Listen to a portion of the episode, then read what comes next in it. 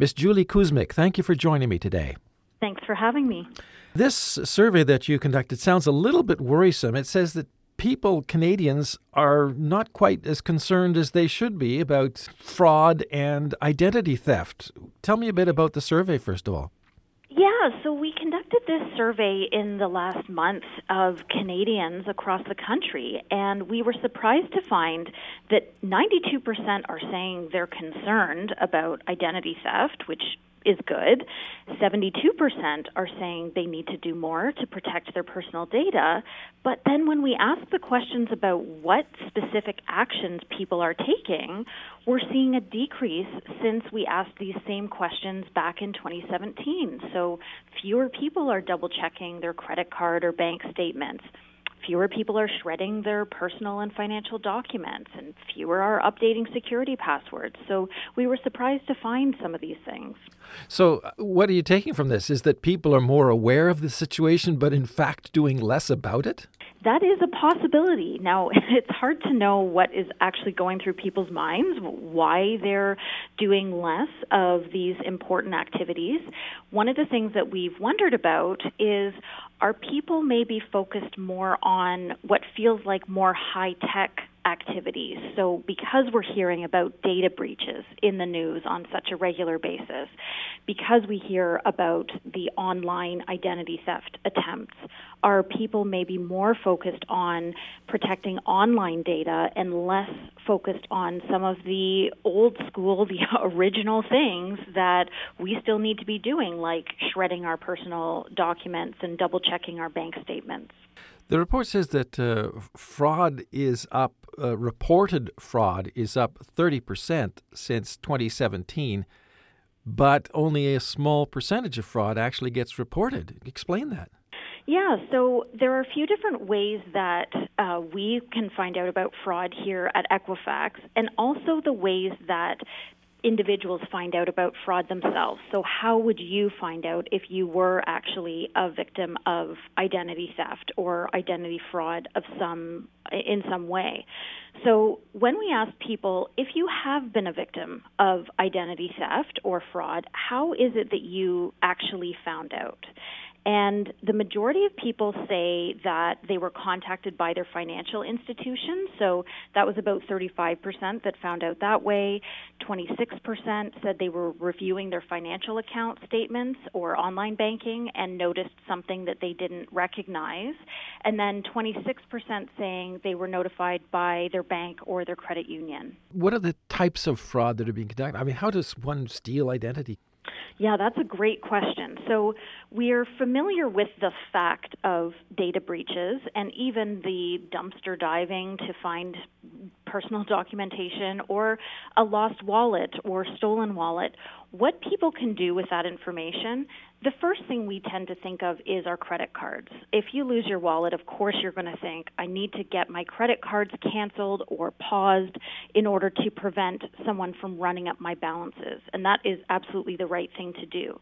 The next step that many people don't think of as readily, and this is one that is very concerning, is once somebody has access to your information, and regardless of how they got it, whether it's from your wallet, whether it's from an online data breach, they can impersonate you and try to apply for new credit accounts in your name.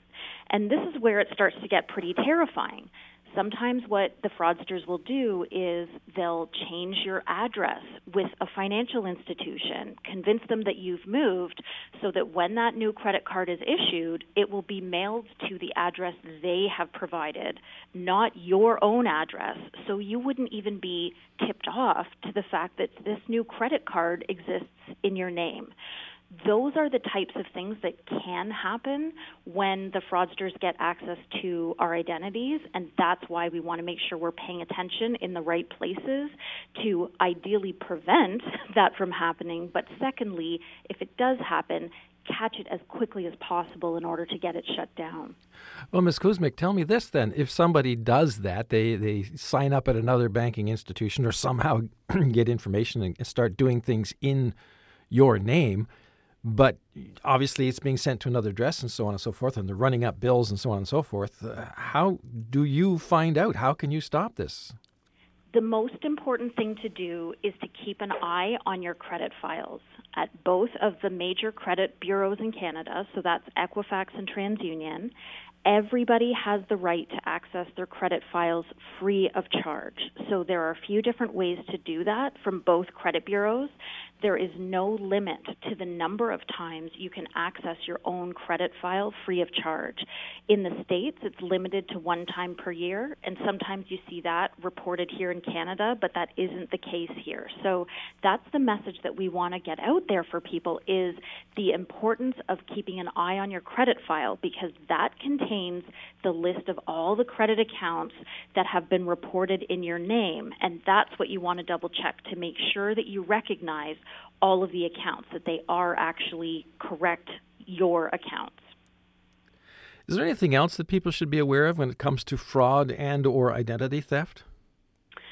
Well, a an important second step there is if you are a victim, unfortunately, of some kind of fraud, an important thing to do is to notify the credit bureaus, both Equifax and TransUnion. You can put a fraud alert for free onto your credit files. And what that does is it adds another identity verification step when somebody is applying for a new credit account in your name.